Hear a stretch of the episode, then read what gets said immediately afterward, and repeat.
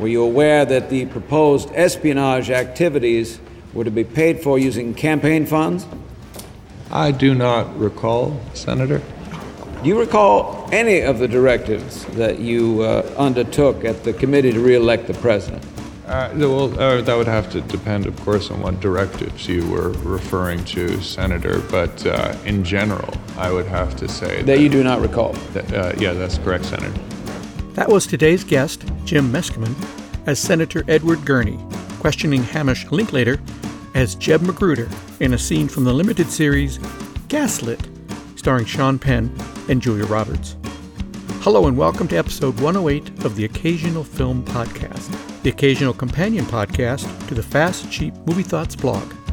I'm the blog's editor, John Gaspard. Today's episode is a deep dive into the life of a character actor, in this case, actor and impressionist Jim Meskimen. I first met Jim via TikTok, where he posts his fantastic celebrity impressions. They're all um, so unique, and, and, and I guess that's the thing about them that we recognise um, right. through mannerisms and, and also the, vo- the vocal tone. Yeah, and it's sort of it's really a viewpoint thing. You know, you just sort of change your viewpoint. If you're George Clooney, you just have a different way of expressing yourself. Morgan Freeman as well. Everything sounds warm and delightful. Robert De Niro, it's a whole other thing. He can't be too happy about it because, after all, his mouth is upside down.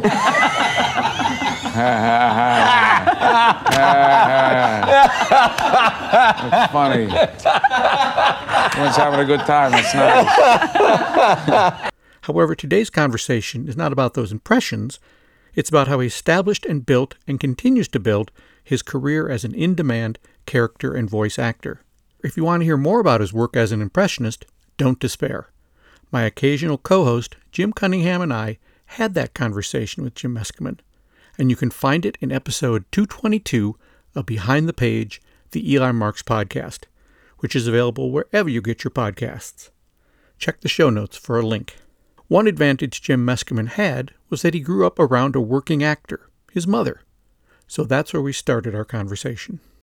Today, we're going to talk about your life as an actor and uh, having a diversified pool of things to draw from to, to be a, a, working actor. I listened to a couple other interviews with you, and there was one point that kept coming to that I wanted to avoid, which was immediately talking about your mother. However, I had what I thought was an interesting connection with her. And then my friend Jim Cunningham here taught me my connection is and was that we went to the same high school, Southwest High School in Minneapolis. So I thought, well, that's my great connection. And then my friend Jim here, who is uh, one of the reasons he's here is because he is a, a, working actor as well, but in a much smaller market here in the Twin Cities. So I thought mm-hmm. having him as part of this chat would be interesting. Jim, what is and your happens, story? And he happens to have the name of Cunningham. Well, well we're going to get to that. Here we go. Therein lies the story. Uh, your mother made an appearance along with some other famous TV moms at um, you know we're very proud of the fact that spam is produced here in Minnesota. That's right. That's right. And there is a uh, there's a museum. It's that important to us Minnesotans. Uh, yes, I know she's been there. We had some spam swag that she gave us one time. Well, well there it was from that. She came as a, a famous mom uh, along with some other famous TV moms, Barbara Billingsley and uh-huh. and Florence, maybe Florence Henderson. I think so. Yeah, yeah, right. And I was um, uh, the MC of of that event, and I was interviewing them as they arrived on the red carpet. And I said to your mother, "Oh, it's uh, I'm just so thrilled to meet you because my last name is Cunningham, and and more than that." My my dad's name is actually Richard Cunningham, and so is my brother. Oh my gosh. During the height of the Happy Days craze, um, we literally had to have an unlisted phone number because every third phone call was, "Is Fonzie there?" oh my God! Oh my God! What said, a pain! You have to prove to me that your name is Cunningham. So I took out my wallet and showed her my driver's license. Said, oh, you poor darling! And she gave me a nice hug and a peck on the cheek, and it was just wow. I wow. Uh, I cherish I cherish the memory. That's really sweet. That's hilarious. She challenged you like someone would make that up, you know. So she had to really get to the bottom of that one. look, but your mother was just charming and a delight. That's great. Yeah, sorry, we got off on a tangent. We've given uh, the elephant in the room some peanuts. We're shoving it off to the side. For well, I, I, if I may say, it is it is no problem at all. I love to talk about my mom because she has she has uh, blazed such a path for me, not in terms of uh, you know any kind of practical nepotism, but just because everyone loves her and loves what she represents, and so I find it very easy to make friends with strangers in this way because you, are already kind of disposed to well he must not be such a schmuck you know he's got this mom.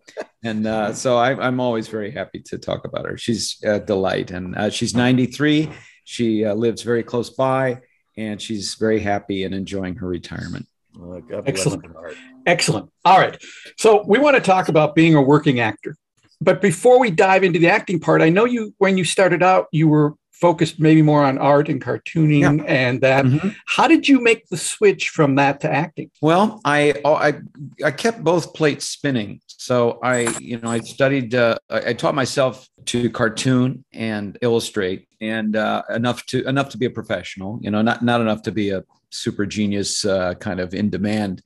Uh, tremendous demand person, but enough to to work, and, and I did that in New York City, and uh, I, I had this need uh, to perform, and so I also did plays.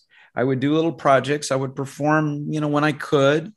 Uh, when I went to college, I didn't take theater classes, but I would do plays. You know, people would audition, and if there was a guy that, you know, I was very good at accents, so you always needed a funny guy with an accent. Sometimes, you know, I, I could get the part of the old man or the old.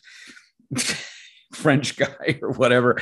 And that I just was always a, a few clicks above uh, the, the rest of, of my fellows there. So I really kept both these activities going while I was sorting out which one was going to be the path. Because I really honestly wasn't clear on what I'd be doing. And, and I, I, I felt strong feelings about both, but I didn't feel at that time, I didn't see how I could mesh them together. I didn't see how one was to be, have to be jettisoned completely and uh, it took me a while to figure that out. And when I did, it was a big relief. And I went, okay, I, I know why I want to pursue acting. I know what's honorable about it. I know why it's right for me at this time. And so I'm going to go for it. And then I went with full energy towards that. But I always, I mean, I haven't forgotten how to draw or paint, and I do it now. I'm older. I'm 62 now. That was when I was 23. So at this point in my life, I wouldn't mind sitting at home and painting a little bit and being away from everybody. But at the time, I felt like I needed a more social uh, existence, a more social career that would have more collaborative uh, aspects. Uh, as you kind of look back on things, uh, do you uh, you remember some of the first things that you got that were maybe you know um, of note? Yeah, yeah. I, I started off. Uh, I was I, w- I came to New York and I started a bunch of things all at once because uh, New York is a great way to a great place to uh, start, get started, you know, and start things and be a a starter. So I I, uh, I, was studying uh, acting and I was studying improv. I, I, I had a false start. I went and studied at the Stella Adler School for a while, which was a disaster and I vectored off of that as fast as I could. And I got into improv, which was much more suited to my temperament. And I think it's better training in general. So I was doing that. I was looking for an agent. And I was also supporting myself as an illustrator cartoonist in the meantime. So I didn't have to be a waiter. I could have a actually pretty decent job. Uh, so the first things I got had to do with my ability to do impressions and be a voice actor. So my improv group that I was in had a gig weekly doing um, uh, what was then a, a, regular feature of the old MacNeil Lehrer Report. If you ever remember that yeah. show. Oh, yeah.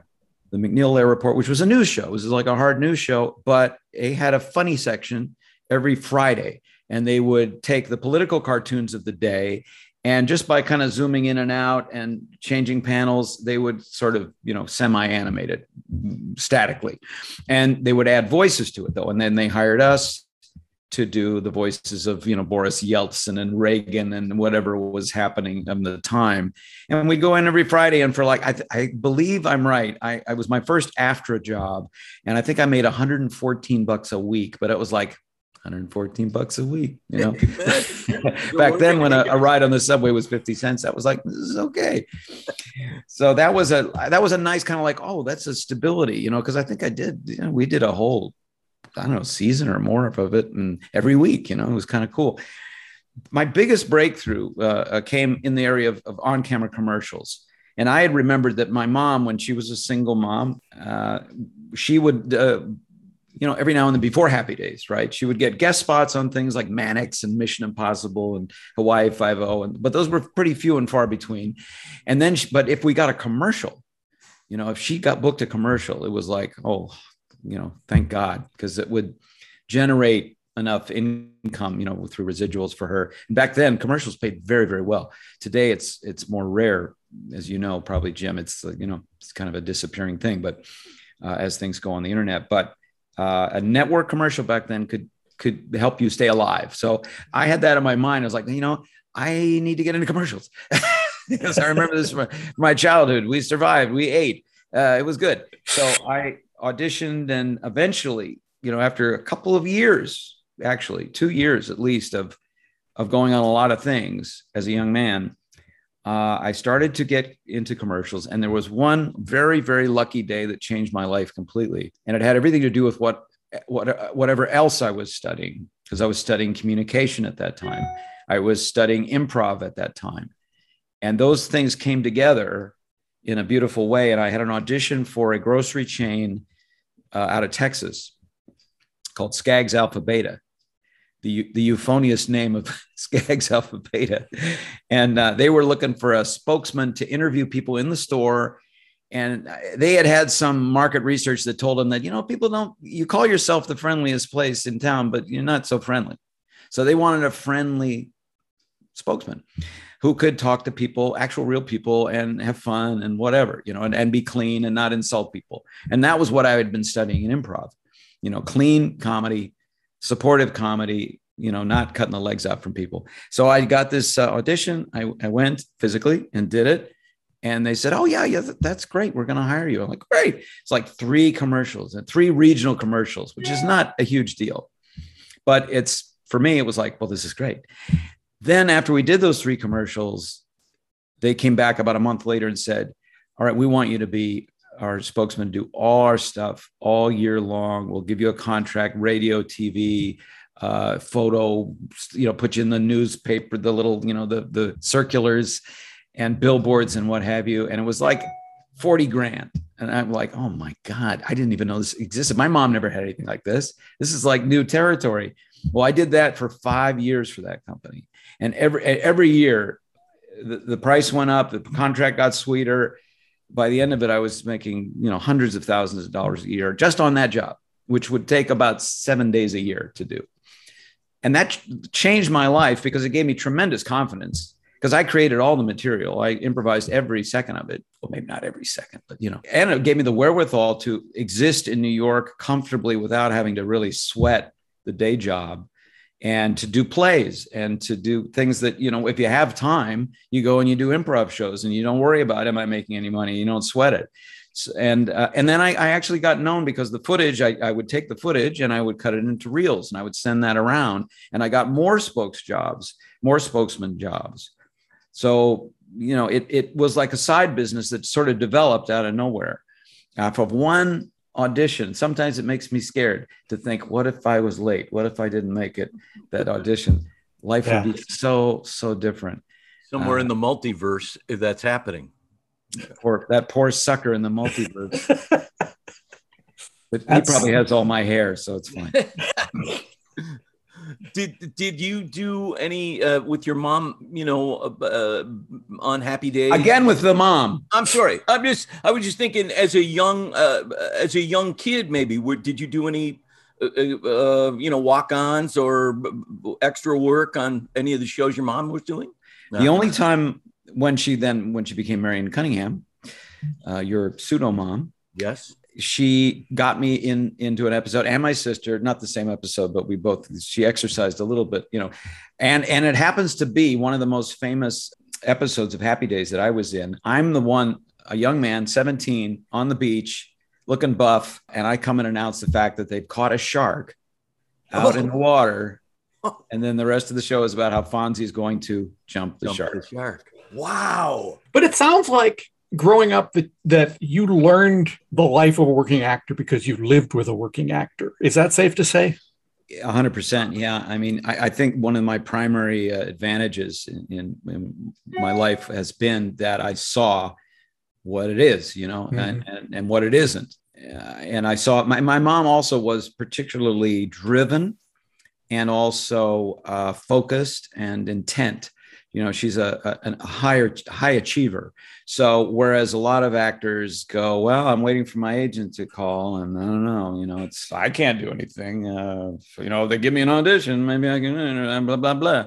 And I realized that's like a losing attitude because what I saw was a woman who went, hmm, uh, who can I call? What can I do? Who must I reach out to? Who must I meet? Uh, should I do a play? Absolutely, I should do a play, and I should let everybody know that I'm doing this play. And even though it's a crappy play and I'm getting no money, I'm going to do it. And I, looked at that and went, okay, I see. You need to promote yourself. She hired a PR person. She always had a PR person, and and you know would utilize that uh, in any way that she could. So that was a, and then like, well, how do you live and raise kids and pursue this weird career that is so herky jerky what do you do? And and i saw how she did it. She would economize. And we hired out uh, we we she always remembers this we rented out one of the bedrooms in our house. Mind you we have three bedrooms. So we we we hired out a third of our house to another to like a college student because you know that was 60 bucks a month or something yeah, she would yeah. get and shared a kitchen with this person. And uh, she, as I said, she would do plays and she would volunteer for things and she would uh, push it along, push it down the road. And I, I remember vividly seeing her rehearse lines for an audition over the sink while we're you know getting ready to have dinner and and, and she's going to take or lunch or something and she's going to take off in a minute in the car and drive to hollywood and do this audition you juggle you know you you but but she's a hustler and i realized in the sense of a hard worker. You know, she was yeah. a, a, a, depression era child.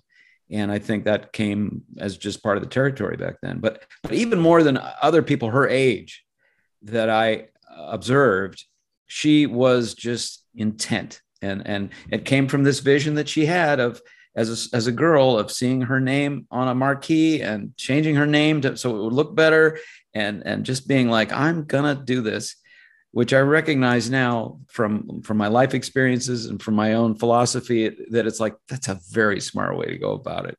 Yeah, it really is. You know, it's interesting in looking at your career and then looking at my friend Mr. Cunningham here, who I've known for 30 some odd years. Oh, wow. and seeing that you both have a very similar mindset when it comes to uh, not saying no to things. I learned that from Jim don't say don't necessarily say no to something right away L- listen to what it is right. uh, a lot right. of times you're going to accept stuff just because you're not doing anything else and why not and you never know where it's going to lead uh, and and um, you both have this living in sort of limbo world of i don't know what's coming next but because you've said yes so often and because you're easy to work with and because you bring the goods and because you have so many different threads there's almost always something coming in because you've just kept the streams open. Um, and and that's what I, I that's why I wanted Jim to meet Jim because you you you both represent the same thing, just in different towns.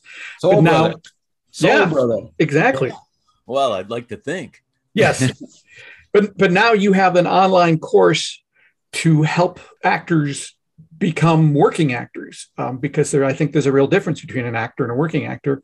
You know, I'm in the low budget movie world and and there's a difference between being uh, a screenwriter and a screenwriter who's working or being a director and being a director. You can say you're a thing but to actually be working at it on an ongoing basis doesn't necessarily just happen.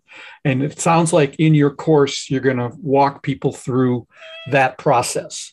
Yeah i've really tried to do that. That's exactly right you know i mean you can break down a career uh, uh, and i'm sure jim understands this very well like you have the production side of things which is the rehearsing, showing up, acting, great. And everybody's focused on that. You're like, that's what acting is. It's like, well, that's right. That is one sliver of the job. The other sliver is marketing. There's also a kind of a sliver that's like having the big goal and the vision and sort of the planning and being the you know the visionary of, of the organization because you're an organization you know there's finance there's paying bills there's uh, you know keeping oneself fit, medical things, all these, there's a lot of different moving parts to it, right? And and most of us think though of acting as like, oh yes, there I am on the stage holding the skull, giving the speech to Yorick. Like, okay, that may happen. That may be part of it, but that's not. That's that's like an eighth of it, or or a or a fifteenth of it.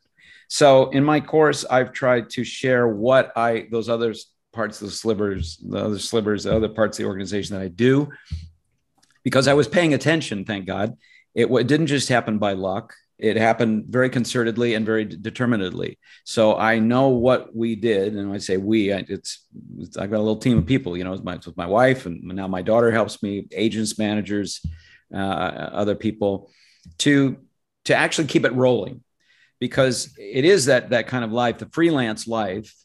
And, and there are many different kind of freelancing uh, lives that people can lead, but in, a, in an actor freelance life, you don't know the next week. Like I look on my calendar, I looked at my calendar yesterday and I went, wow, there's a lot of blank space on that calendar. And yet there is no blank space in, you know, my, my bills summary. I, am going to have to pay whether there's something or not. So now today, because of all the promotion that I do during the week, now I have a couple jobs. So I, and I'm not, I never sweat it because probably like Mr. Cunningham, I, I know that, all right, these are the actions that I have to do. And I know that that schedule is going to fill out. It's going to fill out ahead of me, almost like a train track rolling out in front of the steam engine. So in the course, yeah, I've tried to, uh, I've composed a bunch of different videos where I talk about certain uh, things about auditioning, about promotion, marketing, uh, and other very important aspects of keeping the career rolling. I don't teach acting I, am not going to go there. You know, my wife has a wonderful acting school, and anybody can check that out if they want to. It's called the Acting Center, and they run online courses as well as in person here in LA. But I teach, or I try to teach, or I just share. I mean, I'm not teaching anything, but I'm sharing what did I do and what do I, what have I found after 35 years of doing this are the importances, important steps to take, the important actions to always keep in and what might happen and what how you know how I've bobbed and weaved and, and, and kept things going so that I didn't have to take another job. I never had to back up and go, well, I retreat, you know, now I'm going to go and just go into teaching, or now I'm going to go into, you know, uh, real estate, uh, or nothing wrong with that. And I know a lot of actors have done it, but I have not had to. And uh, I'm a little bit stubborn at this point. I'll, be, I'll, go kicking and screaming into any other uh, non-artistic field. Good for you. Uh, yeah, without absolutely. without giving away too much of the course, let me just uh, we've got a couple questions that, that I'm always interested in when it comes to this sort of career. What's the biggest mistake that a, that beginning actors often make? Yeah, I, I think the biggest single mistake is is to have the right mindset uh, concerning who is creating the career. Because we come seemingly with hat in hand as actors to the audition, to the theater, to meetings, interviews we be, we can fall into the trap of thinking i'm waiting for someone to give me something. I am kind of you know when we're really desperate we're really like beggars. And it can get pretty bad. And as any actor who's been begging knows it doesn't work very well. It's very unattractive. Unless you're they're hiring a beggar right. for the role of beggar you know then it's okay. All other times it's it's really anathema. So i think it's a viewpoint of like I am going to create this career. And that's what I saw my mom do. And that's what I exercise too. I totally mobilized that because I'm a creative person. I like to create. So it was kind of like, well, here's a good excuse. you want an excuse to create? Guess what? Your whole career is up to you. you know, what you want to do, what you're good at, how you how much you pursue it, how well you do, how fast you go, how much you get paid. It's really kind of up to you. Yeah. And that may seem counterintuitive or stupid or you know bewildering to people as they just start out because we are looking to collaborate. We are looking to fill a hole that someone else has created. You know, somebody is out there right now writing a part in a show that will need to be cast, and the casting director will be looking around for that person. Uh, that hole didn't exist until that writer came up with it. So in a way, they have created that. They've created that opportunity, that that that position that needs to be filled. But we can always sort of be ready for those things. And even, I mean, I, I believe in in sort of deciding and picturing things and putting things out there in the universe. So I, I do that. Sometimes I'll go, you know, somewhere someone is writing a great part for me, and uh, you know, it's very difficult to uh, actually link that to cause and effect. But the fact is, I've been working, as I said, for a long time. So I think it's just a mindset of you have to like take the hat out of your hand put the hat on your head or or on a hook and and go you know what? I am the guy in charge. So how much money do i want to make? How much what do i want to do this year? Take charge. Don't go well i hope if only well maybe if things go well uh, somebody might possibly grant me. No no no. That's a losing attitude. That's a uh, an expectation you know and a kind of a being the effect of something rather than actually trying to cause something. Mm-hmm. So it, it's a hard lesson to tell people because so much of life is sort of dictating that we behave like people that are created upon. You know, we are marketed at, you know, come come and watch this movie, sit in the dark while we tell you a story and feel this way and laugh at this part and you know, and pay this money and okay, we get that all day long. There's stuff just shooting at us all day long and at some point the artist has to kind of sh- shake it off and go what do i want to make? I'm going to make it you know cr- i'm going to produce it i'm going to create it. And so that's that's what i think is the biggest change the biggest mistake that could just go through a whole lifetime or a whole career of a person is like they're thinking like god the agent will give me the thing and then i might if i possibly do well they will give me the part and then maybe they'll keep all of it in and not edit out all of it and and then maybe they will pay me and you know all this kind of awful you know slave kind of mentality. Uh, that as much as you can turn that around, and you'll notice that the very big actors didn't take no for an answer. They developed their own projects. They were very they were fussy sometimes. They were saying, "I won't do that, but I'll do this." You know, they'll they're demanding on themselves. Uh, and and many of them have created their own things. Like I think of, I always think about Billy Bob Thornton. Would Billy Bob Thornton have the terrific career he does today? Uh, he's a great actor but would he have the career that he has today if he hadn't uh, decided, man, I'm going to write this script and star in this Sling Blade thing myself? And, and yeah. you know, I, I don't know. I, I, I don't know. I doubt it. And there's lots of examples of people like that because he wanted to do it because it was something he observed in life or had this idea. I think while he was on another shoot, and he turned you know the material of his life into this project that he believed in, and miracles happened. And a lot of stories like that. Yeah. So you had the advantage of growing up watching a working actor. So you had probably a bit better sense of that world than someone coming in from the outside doing it. But was there anything that you were surprised by once you started being a, a, a full time working actor? Uh, one, one lesson that I learned very quickly was uh, I probably would have had a commercial career about two years earlier, but I made a mistake, uh, a strategic error. Uh, there's a lot of there's a lot of potency to beginner's luck in show business we hear a lot of stories. They're almost like legendary stories about people who went, well, you know, I wasn't, I didn't even have the audition. I went with my buddy, and my buddy didn't get the job, and I did. I mean, you hear that there are gazillion stories like this, right? And I, same thing happened to me. I went with my friend to visit a girl who in an office who was working for Barbara Shapiro Casting in, uh, in, in Manhattan. And uh, I went to say hello to this girl, and she said, "Oh, by the way, you know, we're casting for this uh, beer commercial. So I got a call back. I got a second call back. I got a third call back, and they pay you for the third call back. But in between the second and third callback is where I made my error because I had been doing, and, and it's funny because it was related to impressions, and, and impressions has always been a kind of an open, a door opener for me. It was a Miller beer commercial with guys sitting around a campfire, and at one point, a guy stands up and does a John Wayne thing that was me. They kept calling me back, kept calling me back. And then I had some stupid conversation with the girl that I had been going out with at the time. And she said, Why don't you do Henry Fonda? And I went, Yeah, I'll do Henry Fonda. And that was the end of that. So the lesson I learned is a very important lesson that most actors pick up very quickly, but I just kind of screwed up is that if they keep calling you back, don't change anything. It's going right if they ask you, you know, on the day, okay, well, we saw your John Wayne. I wonder, can you do any other voices? That would have been the perfect time to whip out your Henry Fonda, as they say. But uh, I screwed that up, and two years, two years before I got another really good opportunity. So never, I never changed anything. Now, uh, you know, I always, uh, you know, I learned that lesson very quickly when I did finally book a commercial. I had gone in and I got a call back, and I remembered on the day I had like a headache the day I did the first audition, I was cranky.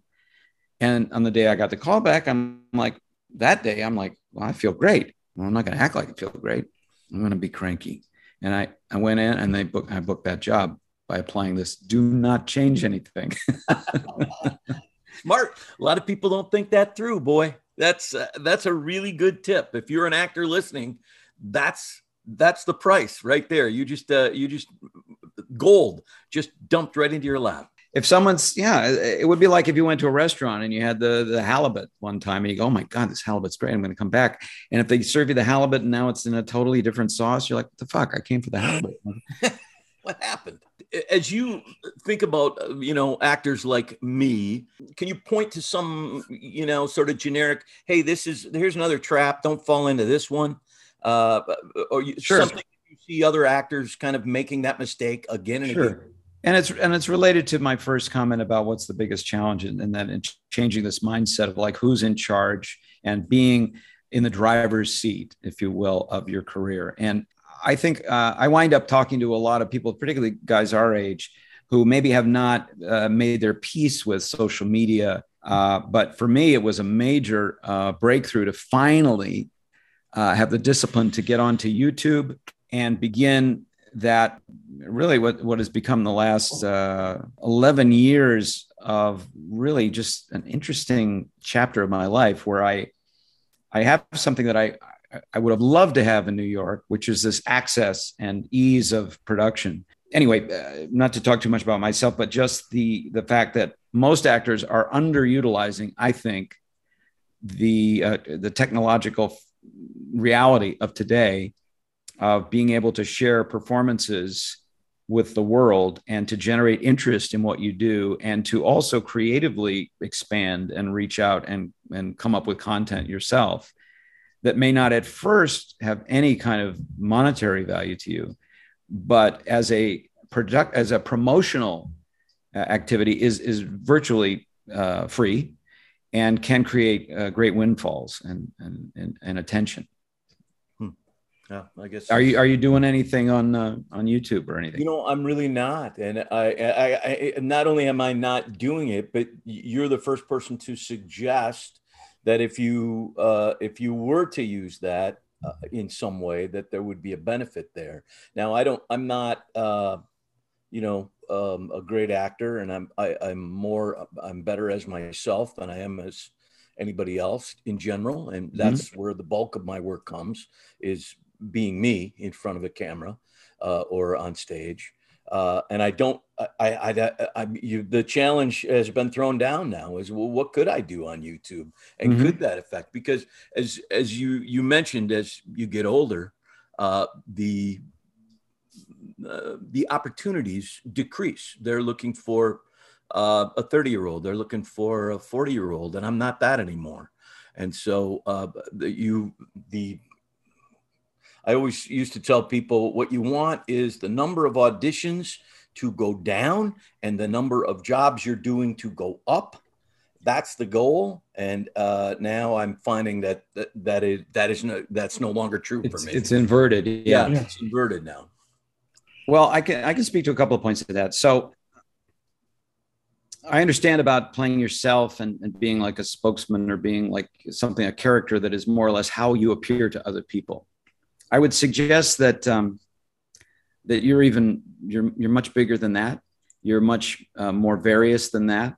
Your possibilities of uh, and potentials as just a, a, human being are far beyond what your body might dictate. Mm uh, what, how you look and how you even how you think about things, even some ideas you have.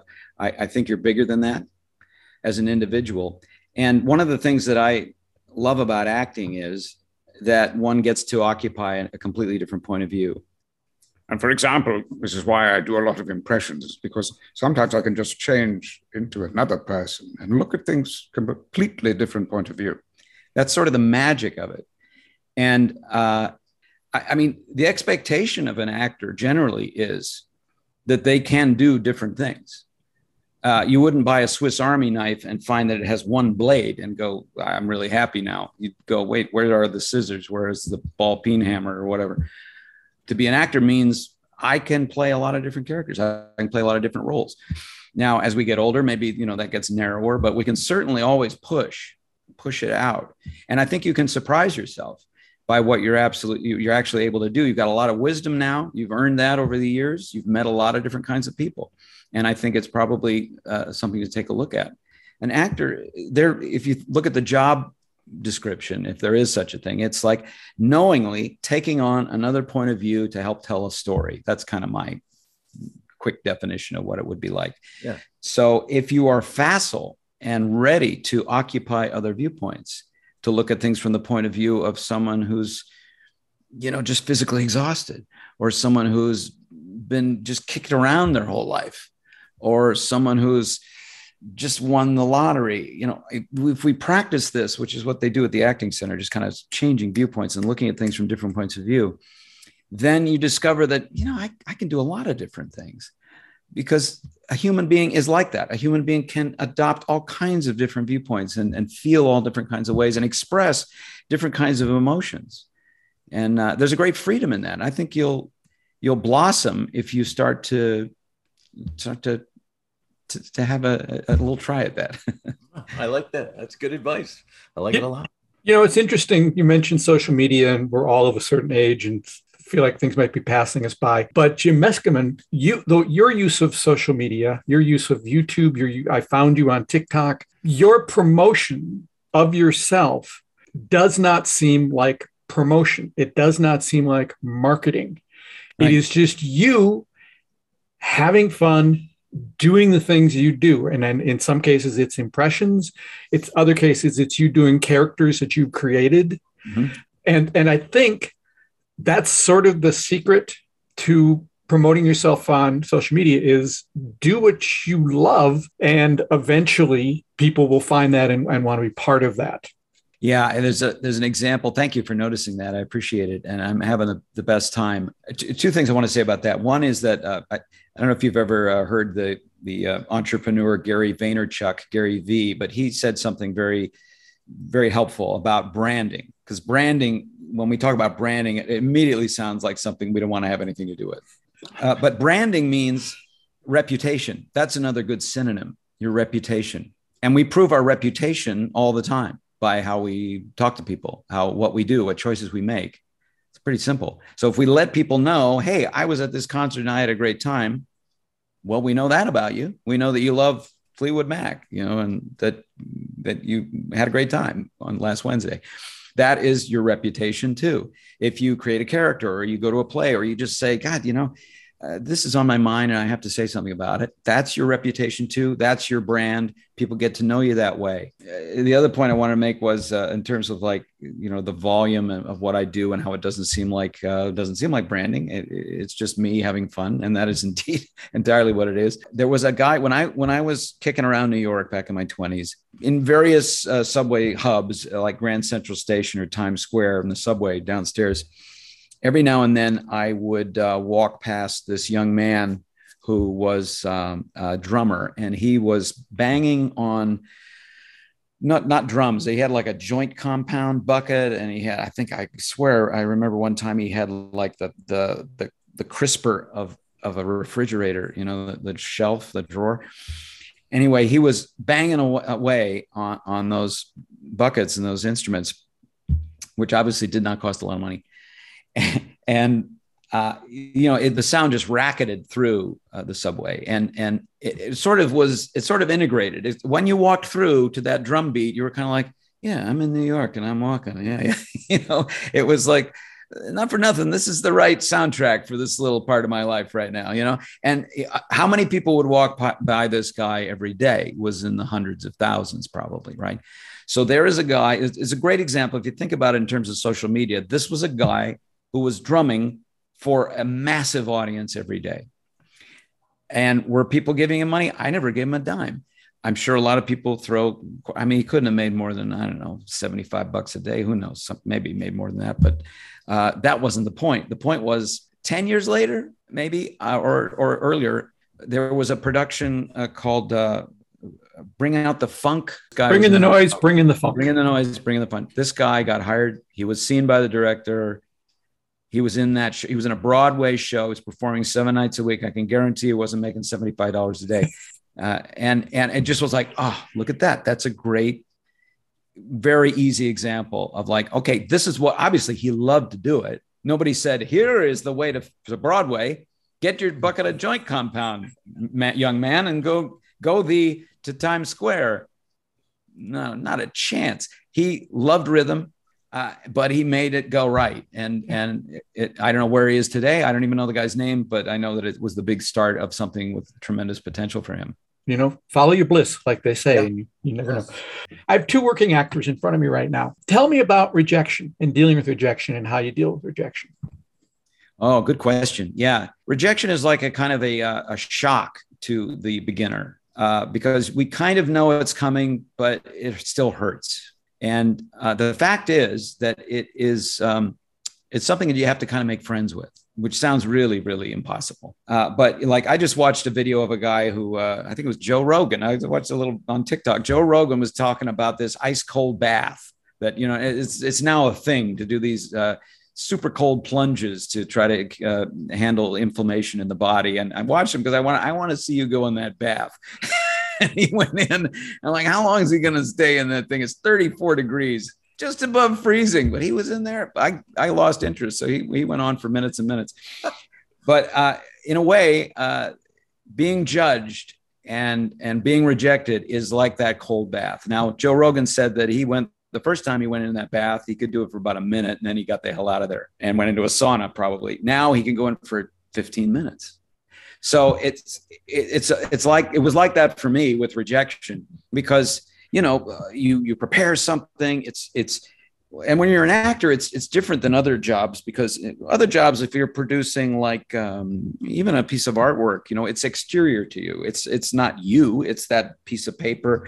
It's that object that you've created. With a, a, an acting job it's like oh it's your hair your body your face your tone of voice your presence your smell. It's all what you're offering you know you're you, whether you want to or not it's there uh, especially in the in the pre-zoom days so the the the levels and the dynamics of you being judged are just exponential you know you're like wow i just oh, you didn't like the way I sat. You didn't like the way I said that one word. You know, it's like, oh, there's all these all these swords to die on. But if you recognize and and get familiar with the, the procedure, then after a while, that that bite that it had originally does start to taper off. And at this point, you know, you know, and early on for me, it's like I'd done hundreds of auditions. You know, I'm like, you know, some I get, some I don't get unless somebody says something really cruel, which is a whole different category of thing, right? There is just a natural judgment and evaluation that is part and parcel of being an actor where they go, thank you very much. And you never hear from them again. And you go, wow, that's one thing. If someone says, yeah, you know, you're not quite right. You're not quite good enough. Um, boy, we were really expecting something better. Or, wow, that's that sucked. You know, I mean, that there's a whole range of of othernesses and that that is something that you don't necessarily get comfortable with but after a while you kind of gird your loins and go well if that comes up i have a different response to that you know i'm going to say a little something or i'm going to make a mental note this casting director is an asshole. But that's different. The, the everyday kind of thank you very much for coming in uh, rejection. That's just something that if you do it enough and, and if you're not too precious about it and you don't take it personally because it is not personal. It absolutely is not. You know uh, one good thing too is to go if you're an actor and, and I, I have not done this so i'm giving you this advice that's kind of uh, uh, secondhand.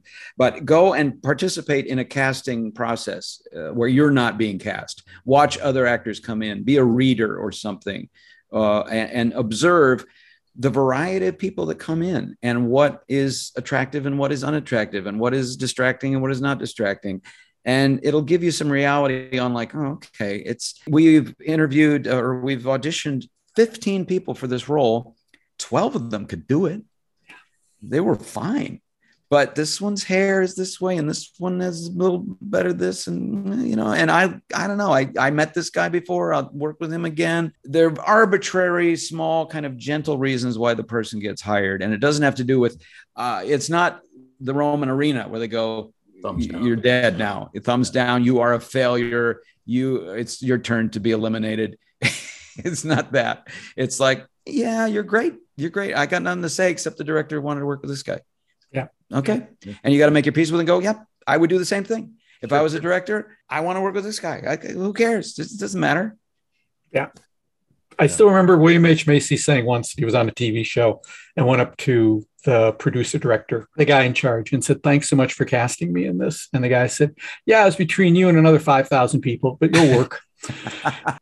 yeah, I just found out uh, uh, interesting. I, I got a role in a show that I'm going to work on next week. And I was like, wow, great. You always, you know, these days, Jim, you know about this. You do these at home, you know, self tape auditions, and it's yeah. like, it doesn't seem to, it, it seems fake. It still seems kind of like, I'm not, I'm not in show business, am I? I'm right. just doing it in the back of my house. But they call you up and they go, you know what? We want you for the role. And I'm like, oh, what okay great. And i'm all chuffed about it you know excited. And and then uh, the wardrobe man when i went to the wardrobe fitting uh, for reasons of his own i'm sure told me that uh, yeah they originally uh, were trying to get uh, they were they originally hired another actor to do this uh, part. And then the schedule changed and so he couldn't do it. And so then i found out you know in that sort of covert way that i was not the first choice I still get to do the job. Yeah. Uh, but that's another, you know, aspect of things that could come in and sour things, and you can start to feel sort of like a victim a little bit. But you know what? I just look at what am I trying to do? I'm trying to get bigger and better parts in bigger and better shows, so that, like like Jim said, maybe maybe I don't have to do so many auditions. Maybe they come to you and say, "We have an offer." I love that. That happens sometimes. But I am also very happy to audition. I'm very happy to meet with people because yeah. for me, I, I look at uh, an audition is a performance, especially these days when they expect a performance. They they don't particularly. I don't hold the script.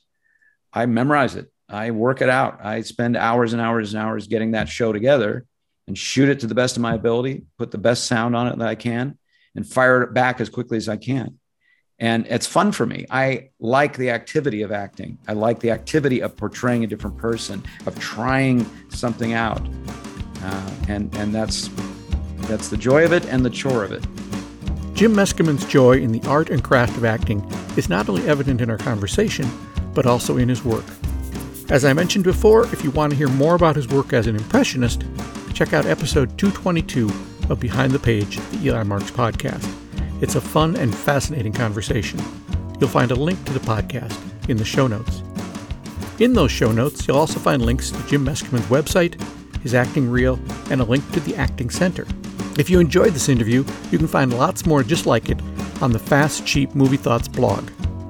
Plus, more interviews can be found in my books, Fast, Cheap, and Under Control Lessons Learned from the Greatest Low Budget Movies of All Time, and its companion book of interviews with screenwriters called Fast, Cheap, and Written That Way. Both books can be found on Amazon. And while you're on Amazon, check out my mystery series of novels about magician Eli Marks and the scrapes he gets into. The entire series, starting with The Ambitious Card, can be found in paperback, hardcover, ebook, and audiobook formats.